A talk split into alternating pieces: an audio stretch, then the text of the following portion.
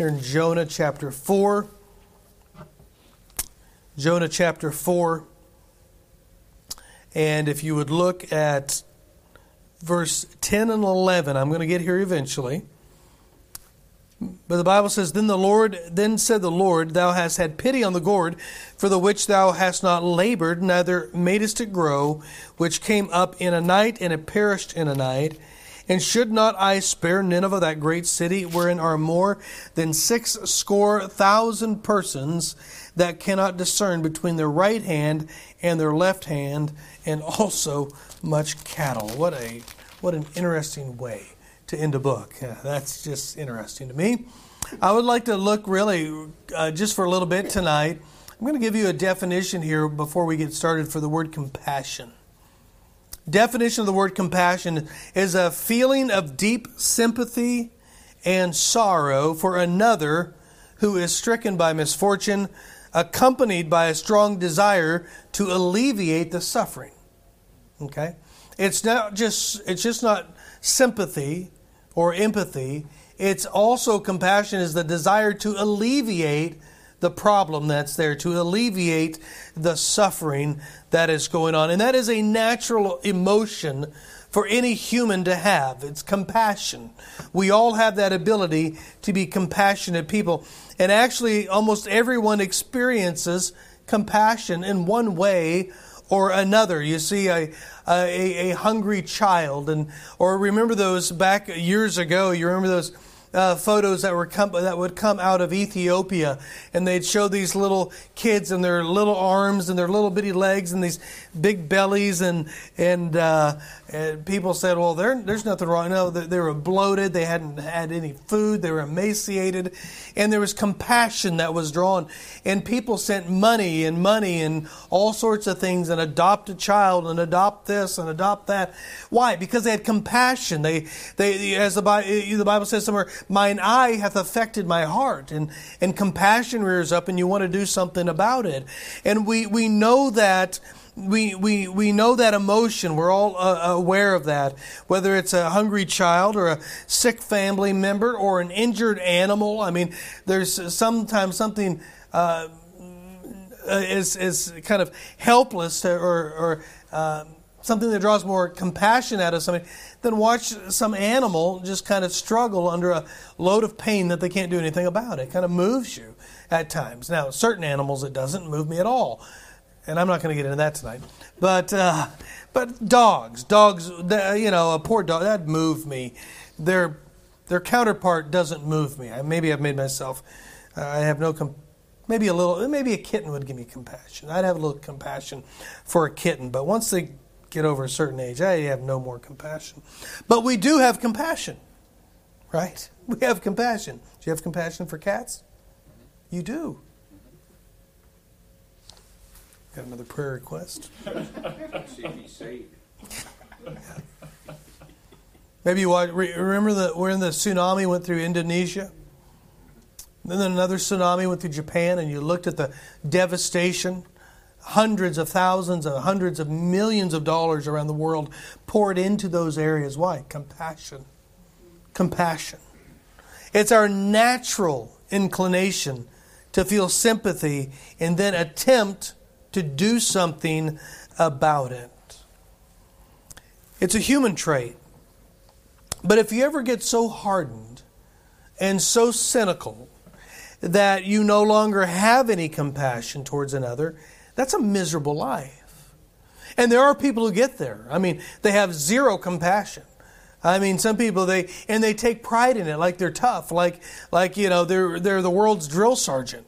You know, you know somebody lost somebody. Well, I mean, good grief, buddy, people die. Get over it. You know, it's like wow, that's rough.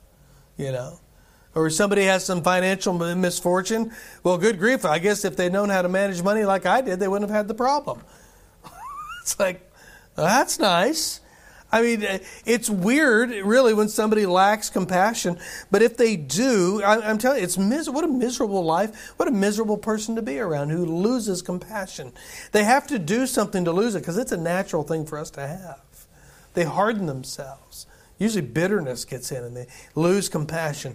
But not only is a lack of compassion a really grave issue, but here's what I want to look at tonight in Jonah misplaced compassion.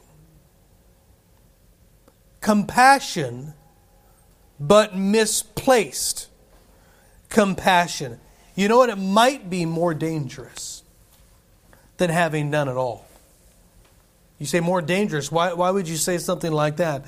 Well, uh, I don't know. Compassion toward the wrong thing will eventually bring you to the point where you believe your object of compassion is truth. It's a truth, and then you'll end up deceiving your own self. Having a misplaced compassion will, will bring you to a place of thinking what you have compassion on is a true thing to have compassion. And, and because emotions are, attected, uh, are connected to compassion, it's, it's really hard to be awakened by truth because it made you feel a certain way, right? You ever had anybody say, you, they're, they're explaining something to you and they tell you how you felt and you're like, yeah, but that's not really good. And you can't convince them otherwise because they have an emotion connected to it. Right? And when you make a truth out of a confusion, when you make a truth out of a confusion, something that is confusion, now truth is subjective. I hope I'm not wading too deep here tonight. Let me let me say it this way: you now you end up to, now it's up to you to decide what truth is. Misplaced compassion will it really lead there? Well, it is. It can to a place of confusion. And we see it all around us, don't we? It's confusing to say I'm a Christian but to be pro abortion. Well, that's a confusion, right? It's but somebody can be can be emotional and say, "Yes, but when I was 12, I mean this happened and I had this euphoric feeling and everything was wonderful and I know this and I know that and I know this and I know and uh, but I have zero compassion for that child in the womb and I think it's okay." I mean, that's just bizarre bizarre. It's, it's, it's confusing, in the very least. To say, I believe the Bible, but never pick it up, well, that's confusion. That really is. Yeah. To say, I love my neighbor, and then when his cow gets in your field, you keep it? That doesn't, that's kind of confusing, isn't it? I'm talking about confusion, right? You say, well, hey, God made me a man, and you walk around in women's clothes? Well, that's confusing. And that's going on all around us. And the vice versa is true too, really, friend. Right? I asked somebody one time, well, I better not. Never mind. Never mind.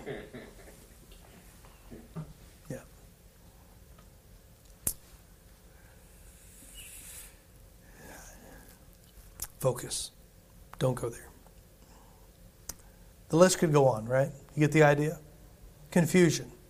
Misplaced compassion eventually breeds, brings confusion. When we breed confusion in our life and live life as if it's truth when it's not, we can deceive ourselves, come to a place where we will not be challenged and we will not be corrected. Yeah. It's a dangerous place to be. The same thing happens with misplaced compassion. It's confusing. It's confusing. And when confusion, we have compassion on the wrong things, let me say this values misplaced. We put value on the wrong thing. We put value on something, uh, uh, a level of value that maybe it should have this much value, but we put all of this value and it's misplaced and then it's just confusing. Value misplaced. Contentment and joy is misplaced. And when contentment and joy is misplaced, you'll be left to really this some kind of a miserable existence, trying to get, trying to attempting to find joy in something that God never intended to fulfill you with joy. You have to, you have to dig in here and stay tuned. I'm going to get to a place, all right? I'm going to get there, I promise. Yeah. This is a, this is a really a good reason to remember to be reminded why God is not the, that God is not the author of confusion. So in our text tonight in Jonah, we're going to look at one man who God chose to reach a people, but his actions revealed where his compassion really was. And it was twisted. So, I'm going to look at this tonight. Look at verse, look at Jonah chapter 1 and verse 1. God called Jonah. Now the word of the Lord came unto Jonah, the son of Amittai, saying, Arise, go to Nineveh, that great city, and cry against it, for their wickedness has come up before me. And we see here that God has, calls his people to a lost world. God, did you notice this? God called Jonah to go to a non Israelite nation to preach to them so they would come to the knowledge of the truth, repent, and turn to God. See, God has always, God has always called people, His people, to go to the lost and to bring them to the knowledge of Himself so they too will have a relationship with Him. He's called people in the Old Testament. God has called people in the New Testament. He is still calling people today. Uh, the command to preach the gospel, we know, was given to the church. And when Jesus commanded that first church to go out and to preach the gospel, He was commanding all of those who had been added to the church and all who were going to be added to the church to go out and preach the gospel. That's me, that's you. You say, I mean, you, are uh, saying I got to do what you do? Not in this capacity, maybe not. Not, you know, but there are other ways to preach the gospel, right? It's not just frothing and screaming up here like I get to do, right? Your preaching of the gospel might just be handing somebody the word of God. Uh, you know what? Our, our tract with a smiley face, I've noticed. I'm telling you what, I have not found somebody yet that does not smile when they see that. I'm telling you, it just it's it's it just you can't help it uh, but to smile, and and you know they'll open up. They don't even know what it is, and finally they'll open up, and they're like, oh oh okay, right? And uh, I mean, eh, what are you doing? You're preaching the gospel.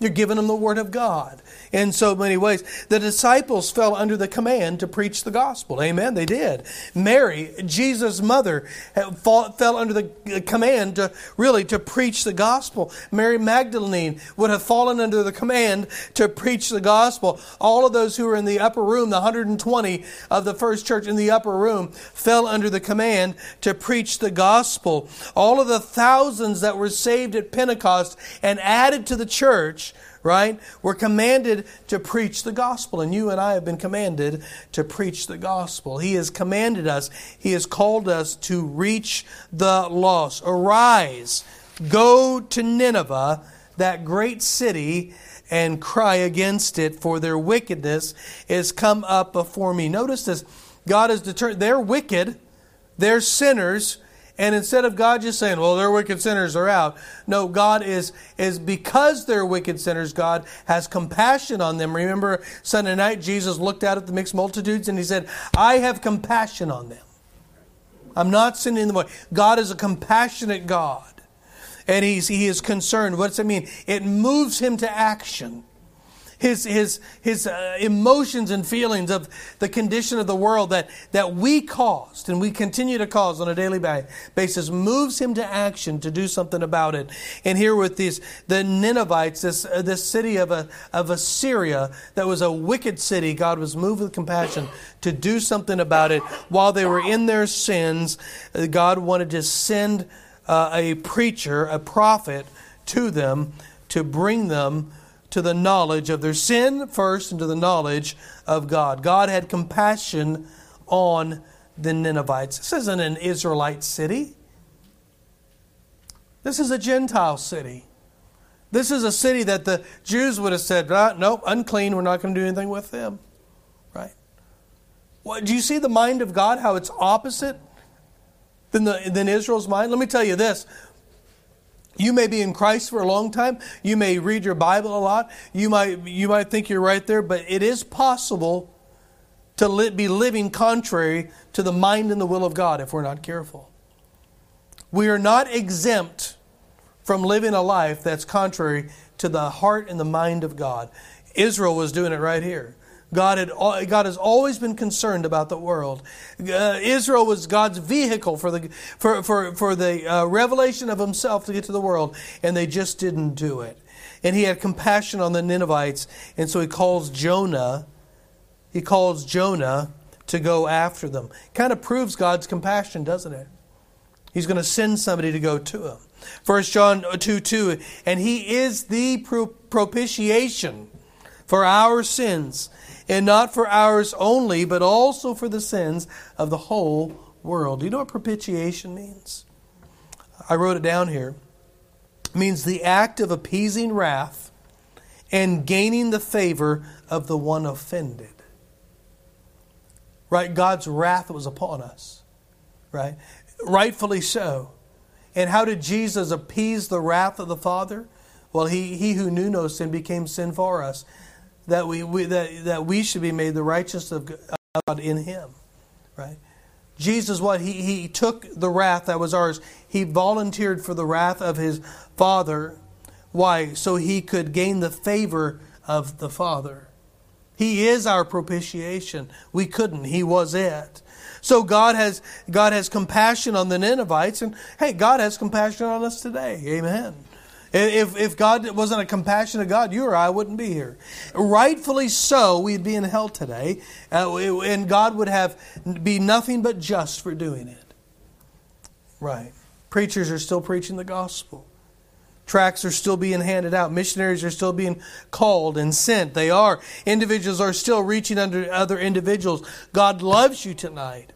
God loves you if you're watching online and you're not saved. He loves you. He's still intervening in lives today to reach the world with the gospel. He absolutely is. He had compassion on the Ninevites, so he told, so he told Jonah to go. You see this? God called a person to reach a city of persons. How else are people going to come to the gospel without people who have the gospel? So look what Jonah did. no. Verse 3. But Jonah rose up to flee to Tarshish from the presence of the Lord. What a dumb thing that is. And went down to Joppa, and he found a ship going to Tarshish.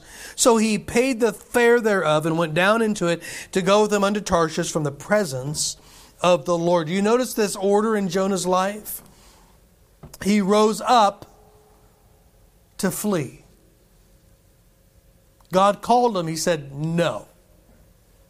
No. So you know what I'm going to do? I'm not even going to stay around where I am now. I'm going to get as far away from this as possible. He had a free will, right? He rose up to flee. He had his own free will. He, he, God said go. He said no. I'm not going to them. Look at this to flee from the presence of the Lord. Right? Too bad that's not possible. David, David said, Whither shall I flee from thy presence, right? If I, if I take the wings of the morning and fly that you are there, if I make my bed in hell, behold, thou art with me. He said, I can't escape the presence of God. People say hell is the absence of God. Oh, no, it's not. Hell is, is, is still the very presence of God without you ever being able to have a relationship with Him. God is everywhere. How, how could He be absent from hell? Right? How could His presence be absent from there? It can't be. It's not possible. What a, what a torture that would be, knowing the one who could have saved you, the relationship you could have had, is still there and you can't have it.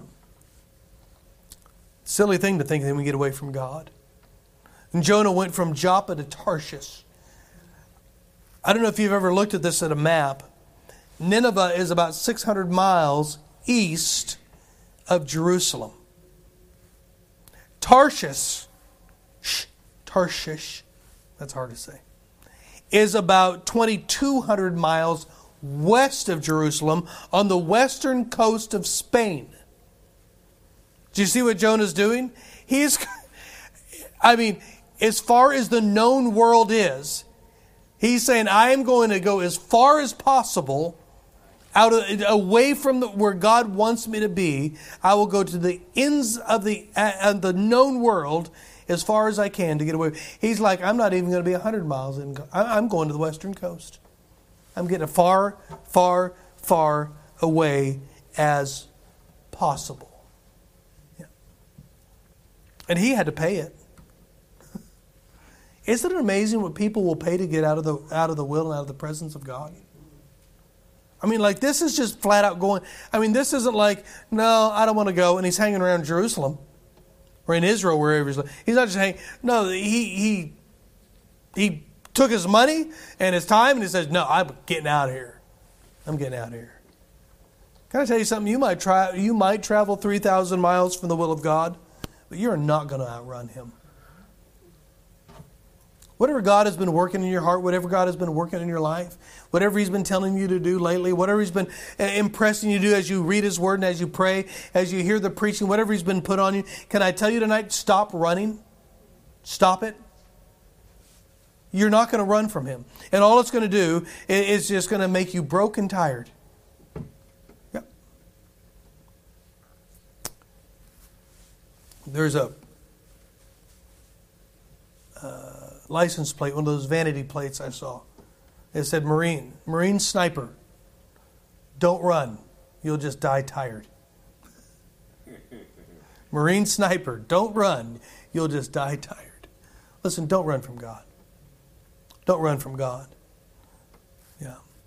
God said go. Jonas may have said no, but God said yes. yes, you will. Look at verse 4.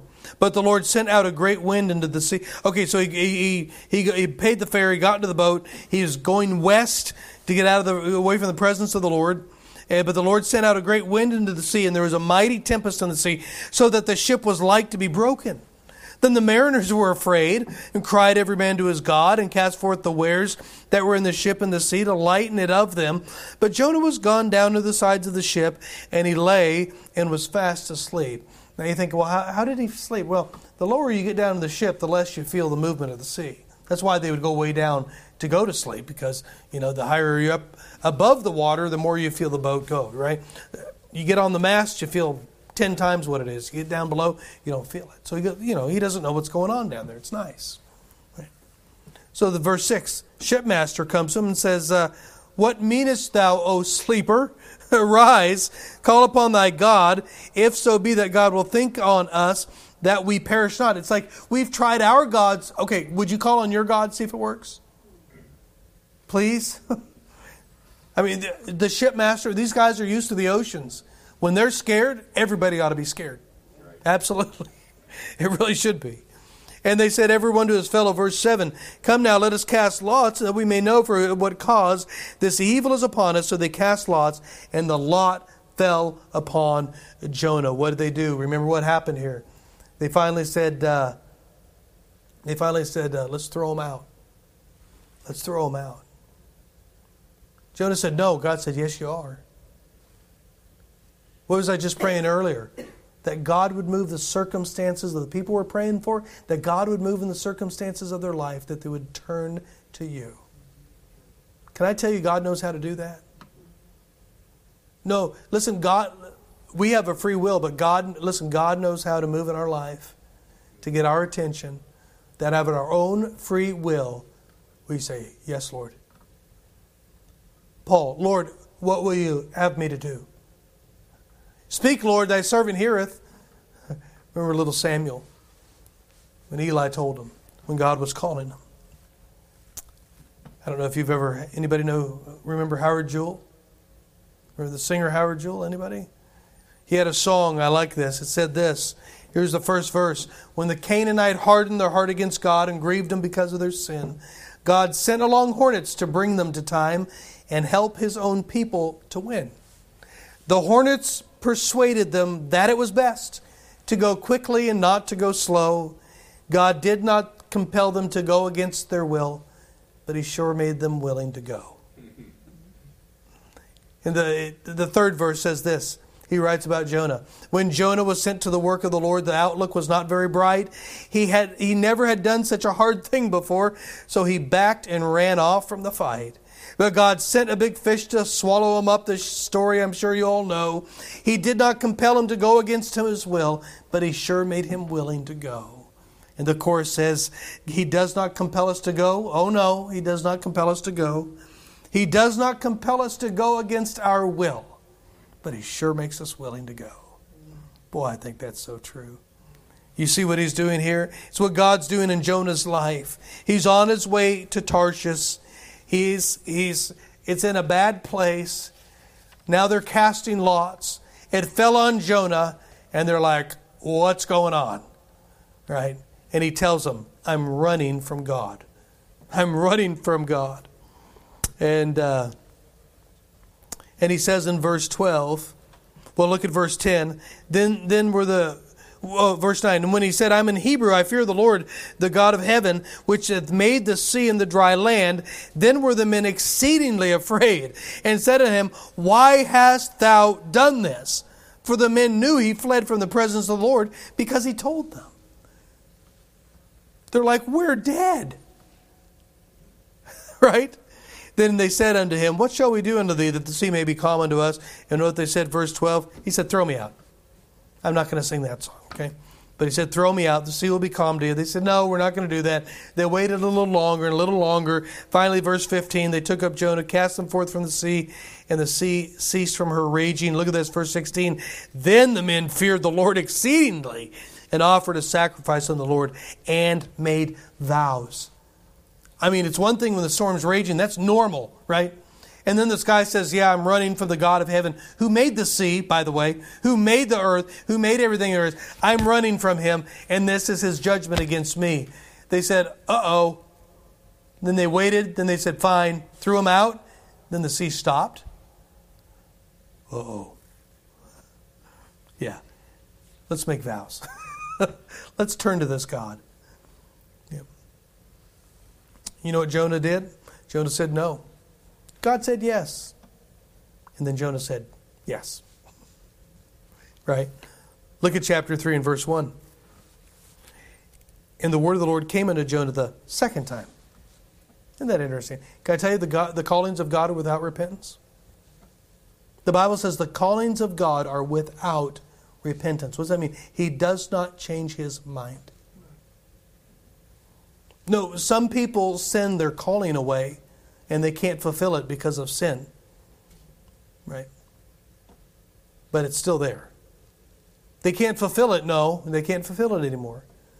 There, there are some pastors that send away their calling, they, they're not qualified to pastor anymore. And some of them still desire to pastor. That's why they go out and find somewhere else. Why? Because the callings of God are without repentance. What a miserable spot that is. To still have that desire. No, biblically, you can't continue there because you've sinned it away. God called him, look at this, a second time, saying, Arise, go to Nineveh, that great city, and preach unto it the preaching that I bid thee. Same call, didn't change. God's call hasn't changed today. Rise up and go and preach. That's the same calling. Go ye unto all the world. Preach the gospel. It's the same calling today. It hasn't changed. He hasn't changed his mind. So he gets up and he goes to Nineveh, verse 5. People of Nineveh, well, I'm sorry, verse 2. 3 So Jonah rose up and went into Nineveh according to the word of the Lord. Now Nineveh was an exceeding great city of three days' journey. And Jonah began to enter into the city a day's journey, and he cried and said, Yet forty days, and Nineveh shall be overthrown. Now this was a shock to the Ninevites. Why? Who, I wonder what Jonah looked like when he got there. He had been in the stomach of a whale for three days and three nights. There's a story of James Bartley. He was uh, with a British uh, crew of whale uh, whalers and uh, back in the it was 1870, and back in those days, we've been at Nantucket Island, and and of course the story of Moby Dick and all of those areas. And they were the whaling ships up there in New England, and what they would do, they'd come their their boats, they'd come up alongside of these whales, and they throw the harpoon in them, and they were you're on for a ride. You're in that boat hooked to this whale, waiting for that thing to stop and die. What what a job! Could you imagine? These guys were nuts. And so here's this crew of British whalers down off the Falkland Islands, South America.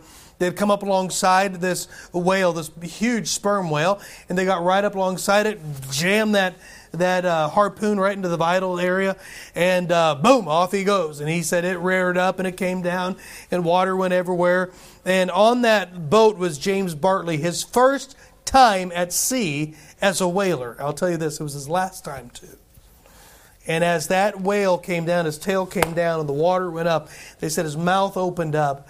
And uh, two of the men, one of them being James Bartley, went into the water, went into the whale's mouth. And the others, the other men that stayed in the boat, that actually stayed in the boat, said they, you know, they saw the blood in the water and everything else. They finally followed the whale. The whale floated up, and it was such a big one. They just had to start cutting the blubber off of it from their ship and hauling it up onto the ship and cutting it up and all that stuff. And uh, ladies, that's where a lot of your makeup comes used to come from. Uh, vomit, the whale vomit was a lot of maiden perfumes and all that stuff. I'm serious. And so, uh, yeah, just, just, I'm sorry. Yeah. So, huh? so, they don't do it anymore. So, so, so anyway, uh, they cut the stomach out and they brought the stomach up. And James Bartley was in the stomach. They pulled him out. The doctor on the ship told him to throw seawater on him. You can go read this. Threw seawater on him. He finally came to. He's totally, totally delirious. I mean, his mind was gone. He went nuts. For it took him months to recover. And uh, after he was after so long, he finally came to himself. Finally recovered, but he was blind for the rest of his life. And his skin was bleached white because of the acids in the whale's stomach. He had no hair left on his body. Now hold on a minute.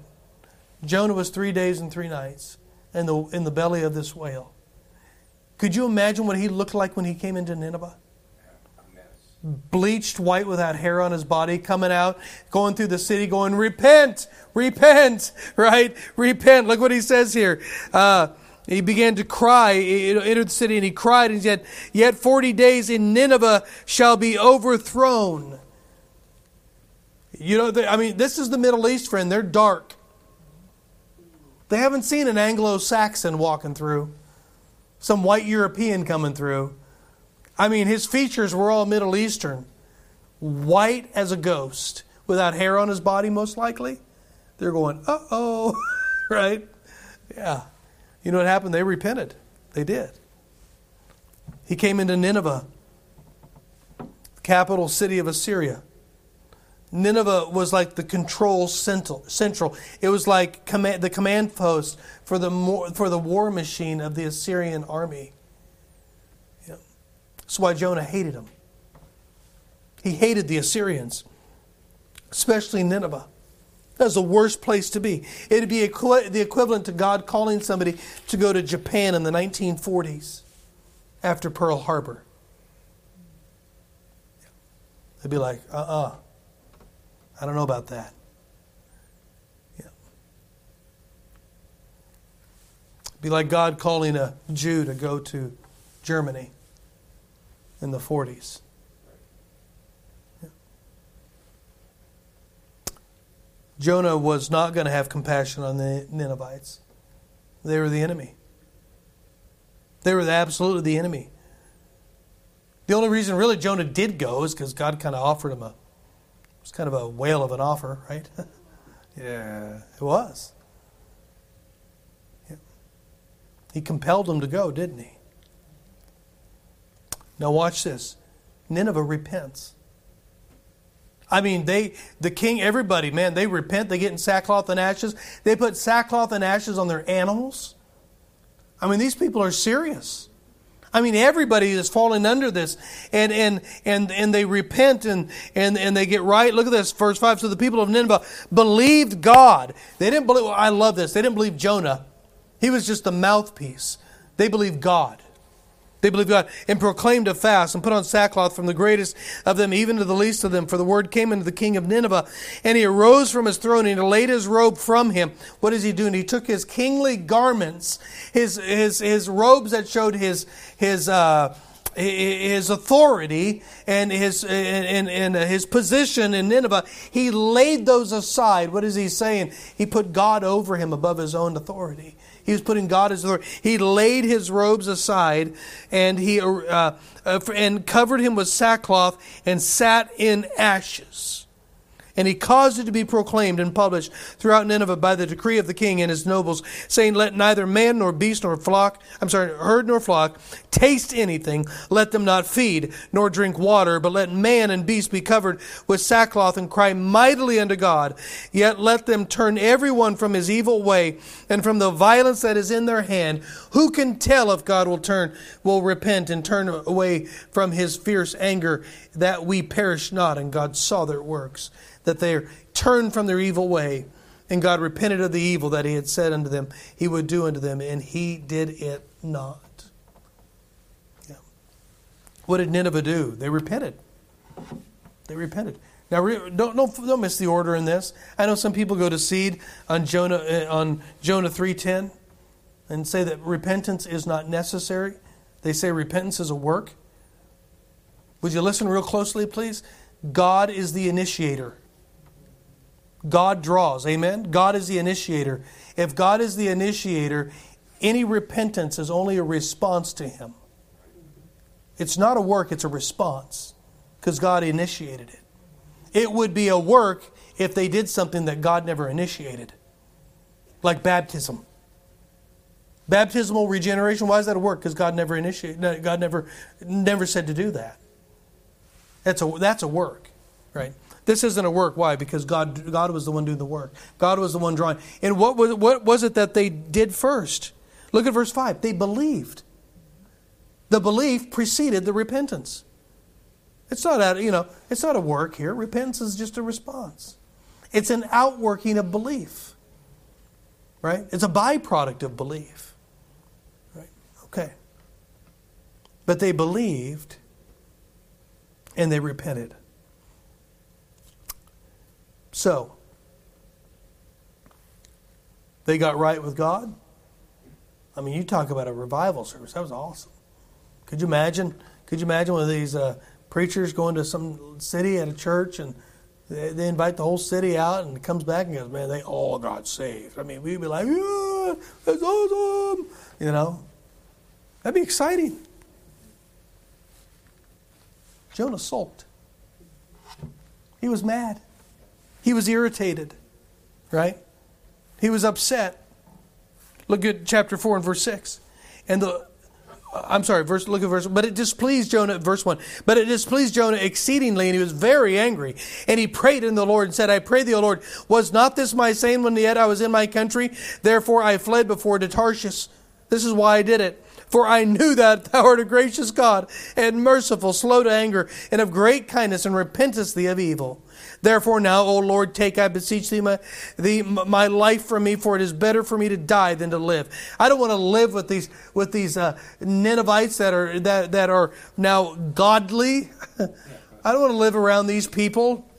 Therefore now, uh, take my life, verse 4. And the Lord says, then, then said the Lord, then saith the Lord, Doest thou well to be angry? So Jonah went out of the city and sat on the east side of the city, and there made him a booth, put up a tent, and he sat under it, the shadow, till he might see what would become of the city. Yeah. Maybe he was hoping for God's judgment to fall. I don't know. It's like what's he just wanted to see what was going to happen. I don't know why. And the Lord prepared a gourd and made it to come over Jonah, that it might be a shadow over his head to deliver him from his grief. So Jonah was exceeding glad of the gourd. Now watch this. Nineveh repented at the preaching of Jonah. They got right with God. I mean, I mean, you, you, can't deny that they believed the word of God. They repented. They got, they got, they got in a right relationship with God. Jonah was mad. But now he has a gourd, and the gourd made him glad. Yeah. Yeah. People getting right with God made him mad, and a gourd made him glad. Kind of confusing, isn't it? For a child of God. Yeah. Now look what happens next. Verse 7. But God prepared a worm when the morning rose the next day, and it smote the gourd that it withered. And it came to pass when the sun did arise, and God prepared a vehement east wind that the sun beat upon the head of Jonah, that he fainted, and he wished himself to die. And he said, It is better for me to die than to live. And God said to Jonah, Doest thou well to be angry for the gourd? And he said, I do well to be angry, even to death. Now listen to verse 10. Then said the Lord, Thou hast had pity on the gourd, for the which thou hast not labored, neither madest it grow, which came up in a night and perished in a night. And should not I spare Nineveh, that great city, when there, wherein there are more than six score thousand persons that cannot discern between their right hand and their left hand? Verse 10, God said, I made the gourd, has no eternal soul. Verse 11, the Bible says, God said, I fashioned mankind. We have a soul. We're made after the likeness and image of God. One of these days, uh, every, everyone on this planet will reside for the, all of the rest of their eternal existence, either in heaven or in hell. They'll exist either with God or uh, apart from apart from God. So, what was Jonah's problem? Isn't this weird? He said, Thou hast had pity on the gourd. Wait a minute. The people got saved, you got mad. The gourd came, you got glad. When the gourd died, wait, watch, watch, watch. When the gourd died, he had pity on the gourd. But he didn't have pity on the thought of eternal souls forever separated in hell. That's weird. What is it? That is a confused compassion. That is a twisted compassion. And because of the way the Assyrians treated Judah, Jonah refused to show compassion on them. He had a greater passion for a plant than he did lost souls. Say, how could he do this? I don't know. How do Christians have more concern for their front yard than they do for their neighbor that lives across from them? How, how do Christians have more concern for a tree that dies in their house or a plant that dies in their window than they do for their neighbor that lives next to them that has a soul that is going to go to either heaven or hell? I mean, Jonah's, it's, I mean, we look at this the way it's presented is like, uh, how on earth? Well, hold on, friend. How on earth? How do we do it?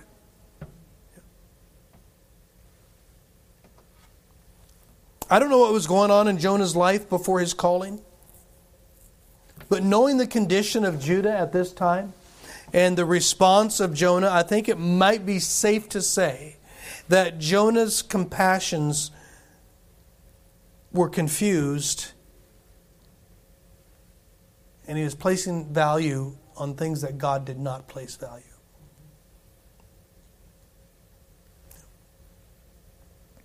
Over in Jeremiah chapter 3, and I'll be done here in just a minute. Jeremiah chapter 3, God reveals Israel's problem. Jeremiah chapter 3 and verse 7, he, he says this he, he addresses backsliding Israel and treacherous Judah. He calls Israel the, the, the, the, the northern kingdom. Southern kingdom. Northern kingdom, Israel southern kingdom Judah. I think I'm right. I may okay, thank you.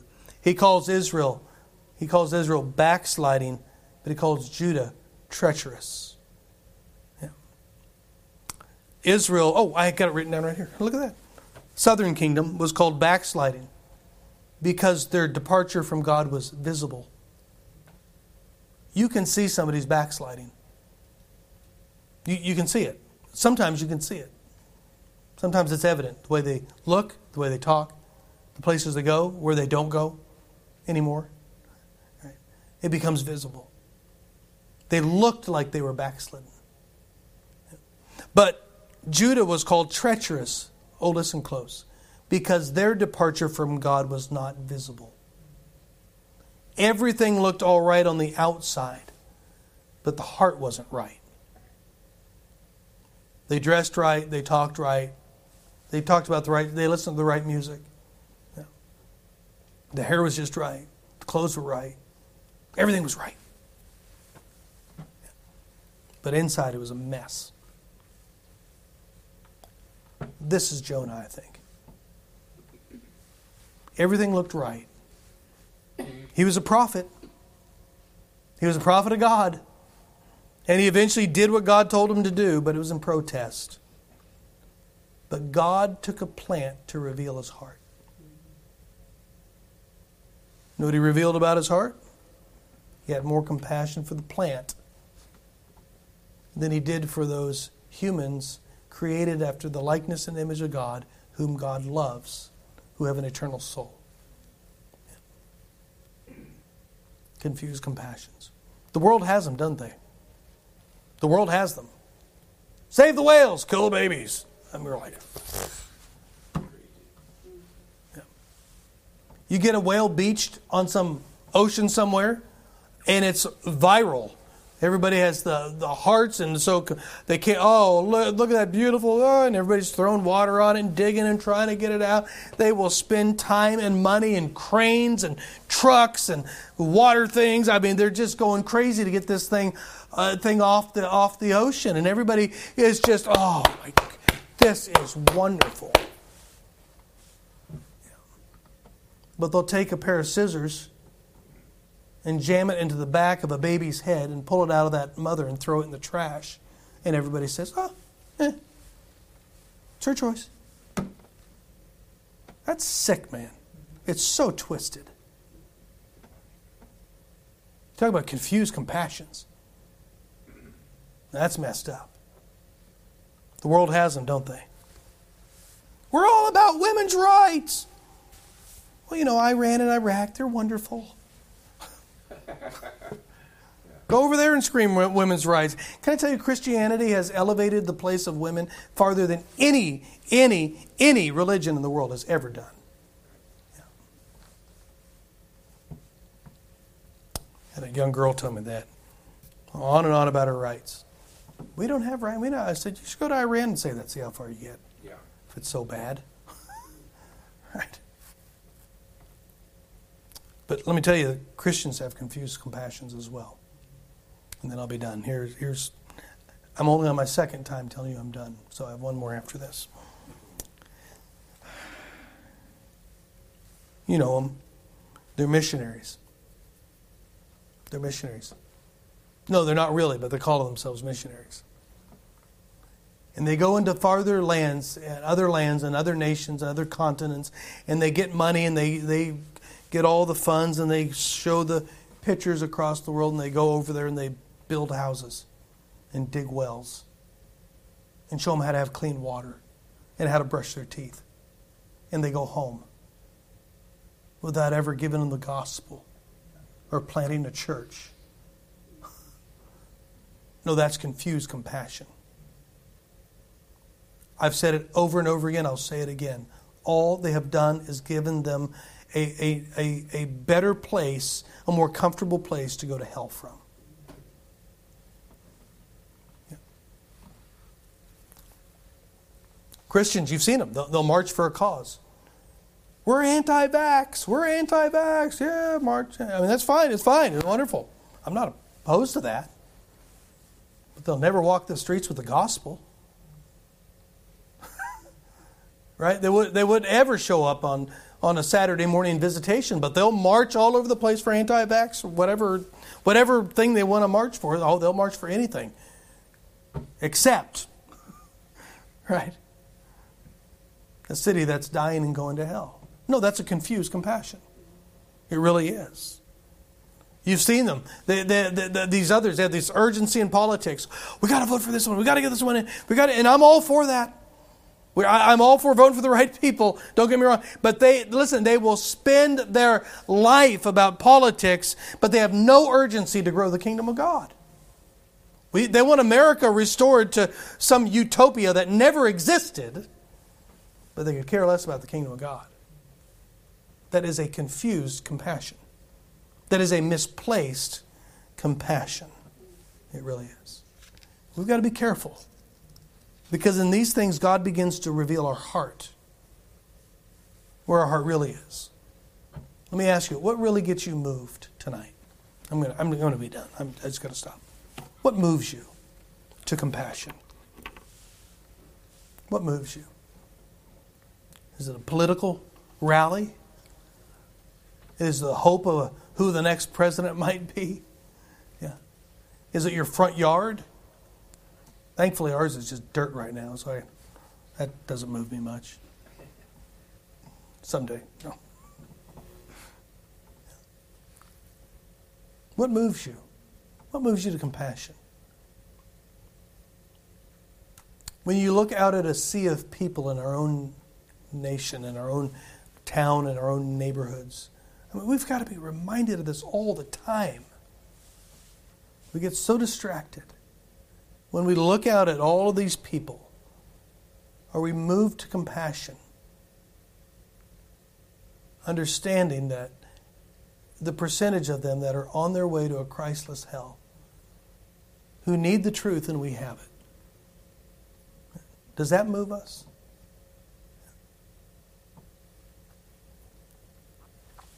We're called by God to reach the world with the gospel.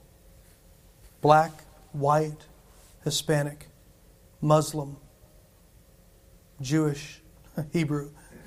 We're called to reach the world. God wants the world to be saved. He Said they're not going to be. That's not the point. The point is, you have the same heart that God has. Where's your compassion tonight? You know what our goal is? I think it should line up, just line up with uh, John 3.16. For God so loved the world that he gave his only begotten Son, that whosoever believeth in him shall not perish but have everlasting life. That's God's goal. Let's be careful. May God help us tonight that we don't have a confused compassion, that we don't have compassion on something like the gourd and, and misplace when it should be on souls, on people with a, with a, with a, with a, with a soul that is going to exist somewhere when they die. Yeah. Father, I spent maybe too much time trying to get to this point here, but I thank you for it. We all, we all are compassionate people. We all have the, the ability to have compassion and sympathy. We, we all have the ability to look out at the world and want to do something about injustices and, and, and needs and things like that. And, but I know it's, it's so easy for us, not that some of these other things are wrong to be compassionate about. No, absolutely not. But God, would you help us never, never to put a compassion misplaced on something where it should never be. Help us, God, to put our keep our compassion on the thing that you uh, believe is the greatest thing there is. Uh, your, your creation made after your likeness and image with a soul that will exist eternally somewhere. Father, would you help us to keep our compassions where they ought to be? Would you help us to keep our compassions in check? Would you help us to keep our compassions biblical? Would you help us to keep our compassions in line with your heart? Lord, would you help us that, that our compassions would be your compassions? That we wouldn't get confused. Would you help us to do that? We thank you tonight in Jesus' name. Amen. The instrument's going to play. We'll have an invitation here just for a little bit. Have the Lord spoken to you tonight? Maybe you need to be alone with the Lord a little bit tonight and ask Him to help you. Maybe there's an area that the Holy Spirit of God is saying, you know what? You've been pretty concerned with this over here, and you've actually, it's taken place of something that you should be far more concerned about.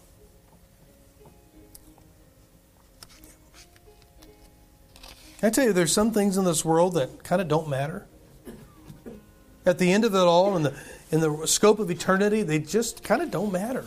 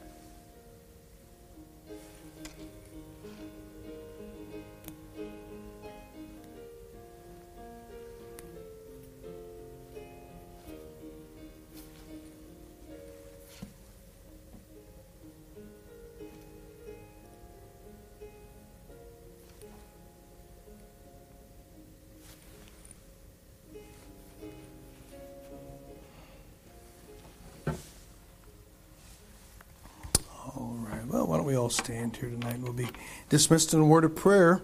Brother Martin, would you close us in prayer tonight?